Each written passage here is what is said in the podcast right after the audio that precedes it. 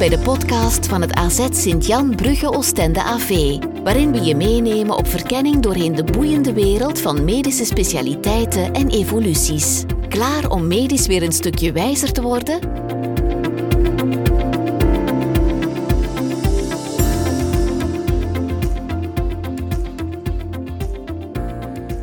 Toch niet zo zalig als wegzinken in dromenland en na een verkwikkende slaap opnieuw je ogen te openen om aan een nieuwe dag te beginnen? Alleen zijn er heel wat spelbrekers die een goede nachtrust in de weg kunnen staan. Dat kunnen stoorzenders van buitenaf zijn, maar soms houdt je eigen lichaam je uit je slaap. Mogelijk zelfs zonder dat je het zelf beseft. Een slaapconsultatie of een onderzoek in het slaaplabo kunnen dan aangewezen zijn. Hier in het slaaplabo op campus Sint-Jan doen dokter Christophe Verhoeven en zijn team er alles aan om te achterhalen wat mensen zoal wakker houdt of hun slaapkwaliteit in het gedrang brengt en hoe ze deze patiënten toch weer de juiste weg naar dromenland kunnen wijzen. Dokter Verhoeven, wat is nu eigenlijk goed slapen en waarom is dat zo belangrijk? Slaap is een basisbehoefte, net zoals eten en drinken. We spenden ook ongeveer een derde van ons leven slapend en dat tijdsaspect alleen al maakt duidelijk dat slaap echt wel belangrijk is eh, voor onze gezondheid. De vraag waarom we exact moeten slapen is niet volledig beantwoord wetenschappelijk gezien, ehm, maar er zijn zeker verschillende aspecten aan slaap eh, en aan het nut van slapen die duidelijk zijn. Zo zijn er de evidente directe effecten na een slechte nacht, hè, waarbij we merken dat we ja, uh, moeilijkheden hebben met onze concentratie en, ons vermoeid voelen. Maar er zijn ook meer lange termijn effecten uh, van een slechte uh, kwalitatieve slaap, waaronder bijvoorbeeld op ons metabolisme. Zo is er een link tussen slecht slapen en obesitas, overgewicht, zelfs al op kinderleeftijd. Verder is er duidelijk ook een link tussen slecht slapen en onze mentale gezondheid, en dus met stoornissen zoals depressie, angsten en psychose. Ten slotte tonen recente gegevens ook dat er een belangrijke rol is van een goede slaap op de opruimprocessen in ons brein en is er dus een verband tussen slaap en dementie. Een goede slaap, wat houdt dat precies in? Wel, voor een goede slaap spreken we van drie elementen. Het eerste element is de duur van de slaap. We moeten voldoende lang kunnen slapen om eh, uitgerust te zijn en alert te zijn voor de volgende dag. Ten tweede spreken we over wat we noemen de continuïteit van de slaap. Dat wil zeggen dat de slaap bij voorkeur onafgebroken in één stuk kan doorgaan. En ten derde spreken we over de diepte van de slaap. Het is evident dat we niet alleen oppervlakkig willen slapen, maar dat we ook in de diepere slaapstadia willen terechtkomen, waarbij dat we dan het gevoel hebben dat we meer verfrist wakker worden. Wat is de slaapstoornis die echt het meest voorkomt? Wel, slapeloosheid, of met de medische term insomnie, is veruit het meest voorkomend. De frequentie ervan is afhankelijk van hoe dat we definiëren. Spreken we over slapeloosheid voor een korte periode, meestal dan de gevolgen van een duidelijke uitlokkende factor, zoals bijvoorbeeld een overlijden, dan overkomt dat ongeveer de helft van de bevolking wel eens. Gaan we spreken over slapeloosheid gedurende lange tijd, en dan gedefinieerd als minimum drie maanden en dan drie keer per week minstens optredend, dan gaan we spreken over chronische insomnie. En daar blijft het probleem bestaan, ook na het verdwijnen van de duidelijke uitlokkende factoren. Op dat moment is slecht slapen echt een probleem op zichzelf geworden. En dat overkomt ongeveer 6% van de mensen. Je hoort ook heel vaak mensen klagen over snurken. Snurken is ook zeer frequent. Het komt voor bij 60% van de mannen en 40% van de vrouwen. En dan kan het ofwel op zichzelf voorkomen, waarbij het vooral dus hinderlijk is voor de partner, of het kan een teken zijn van belangrijkere problemen met de ademhaling tijdens de slaap, met name slaapapnee. Bij slaapapnee is er sprake van het vernauwen en soms zelfs het volledig blokkeren van de luchtpijp tijdens de slaap, wat gepaard gaat met snurken en ademhalingspauzes. Het terug openmaken van de luchtpijp vereist een ontwaakreactie, wat op zichzelf leidt tot een onderbreking van de slaap. En zo'n onderbroken slaap leidt uiteraard tot vermoeidheid en concentratiestoornissen de dag erop.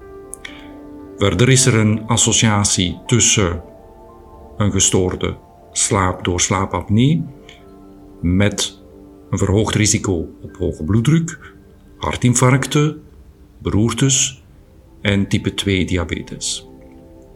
Voor de frequentie van slaapapnee zijn de cijfers sterk afhankelijk van de definitie. Recent Zwitsers onderzoek toonde een gestoorde slaaptest bij 50% van de mannen en ruim 23% van de vrouwen boven 40 jaar. Dat wil zeggen dat we goed moeten luisteren naar het verhaal van de patiënt om zeker te zijn dat ze ook effectief last hebben van die slaapapnee en dus dat de slaapapnee leidt tot symptomen en stoornissen bij deze patiënt. Van welke andere stoornissen kan je dan ook nog last hebben? Wel, uh, rusteloze benen zijn frequent en komen voor in 5 tot 12 procent van de bevolking. Bij rusteloze benen is er sprake van een onaangenaam gevoel in de benen, wat optreedt s'avonds in rust en dat aanleiding geeft tot een bewegingsdrang. Zeker bij ernstigere vormen van rusteloze benen is er ook een belangrijke impact op de slaap, met inslaapproblemen en een meer oppervlakkige slaap. Verder zien we regelmatig mensen met vermoeidheidsklachten. Op basis van het verhaal en meestal ook een aanvullend slaaponderzoek, al dan niet aangevuld met bijkomende metingen de volgende dag, wat we een MSLT noemen, kunnen we dan achterhalen of de vermoeidheid veroorzaakt wordt door een onderliggende slaapstoornis, dan wel dat het een symptoom is van een andere problematiek. Narcolepsie is zo'n zeldzame slaapstoornis die gepaard gaat met ernstige slaperigheid en vermoeidheid overdag en die ook aanleiding geeft tot een bijzonder fenomeen dat we cataplexie noemen. Daarbij worden mensen letterlijk slap van het lachen. Ten slotte zijn abnormale gedragingen tijdens de nacht eh, niet zo frequent, maar verdienen ze wel een vermelding omdat ze een typische reden zijn om te consulteren op de slaapraadpleging. We hebben het dan over slaapwandelen, wat typisch op jonge leeftijd voorkomt, en over abnormale gedragingen tijdens de remslaap of de droomslaap, wat vooral voorkomt op latere leeftijd. Bij het laatste gaan mensen echt letterlijk hun dromen gaan uitleven, dikwijls met vechten en soms met roepen in bed. En dat is niet alleen hinderlijk voor de partner, maar kan ook echt gevaarlijk zijn voor de partner, omdat de patiënt wild om zich heen slaagt en mogelijk zijn partner daarbij kan kwetsen.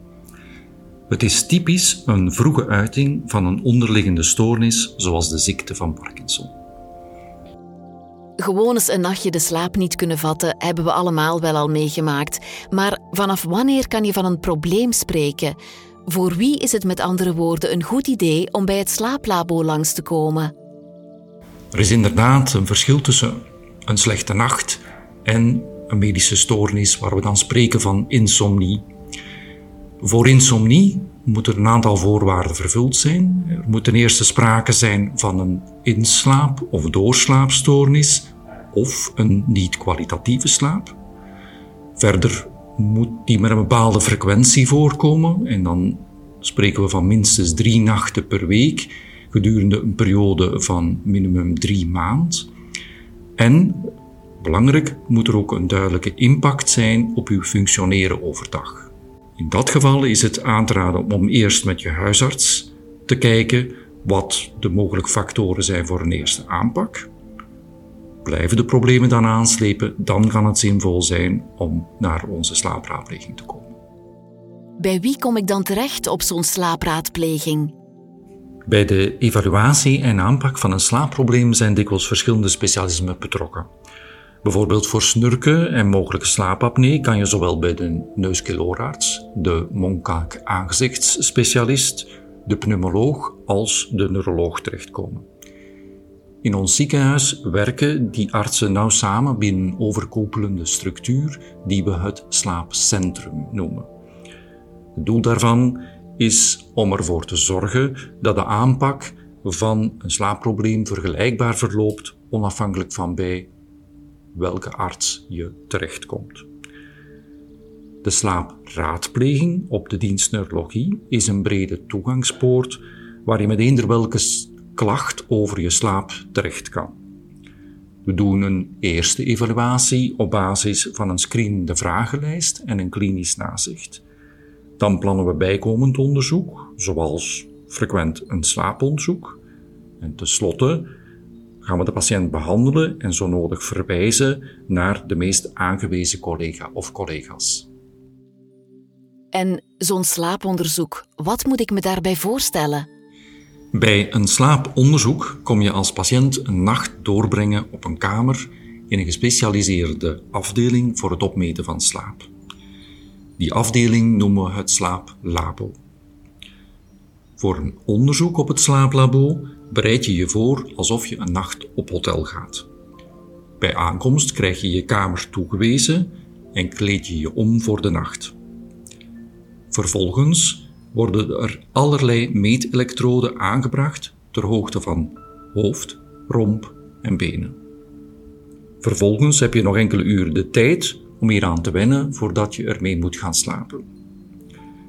Omdat er verschillende personen moeten voorbereid worden en om u als patiënt ook de tijd te geven om te wennen aan de apparatuur, verwachten we je al in de late namiddag op het slaaplabo. Voor de nacht zelf mag je op het gebruikelijke uur naar bed gaan, maar we vragen je wel om bij voorkeur voor middernacht te gaan slapen.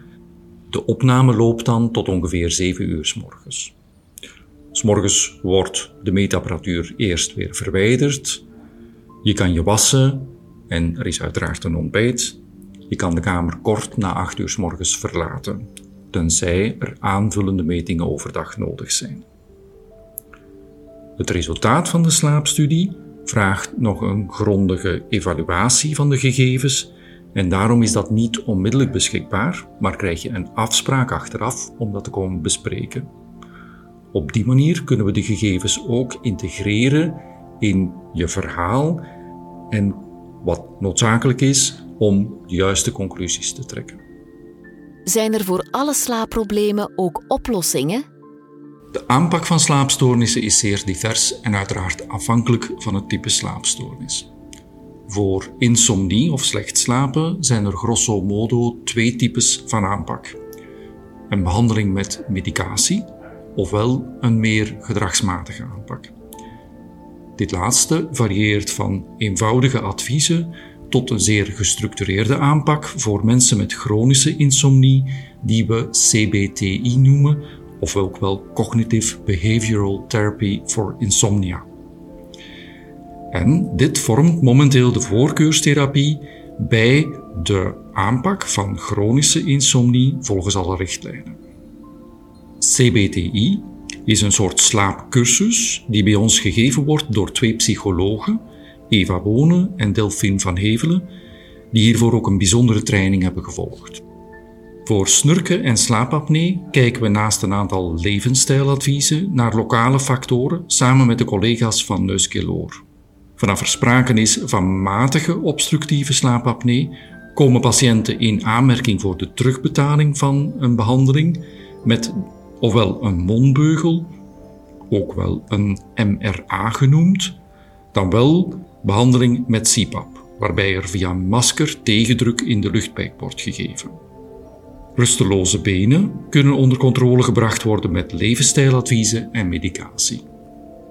Binnen de categorie hypersomnie, of beter overdreven slaperigheid, wil ik nog narcolepsie vermelden. Voor narcolepsie zijn er intussen verschillende medicijnen beschikbaar. Sommige daarvan zijn vlot verkrijgbaar.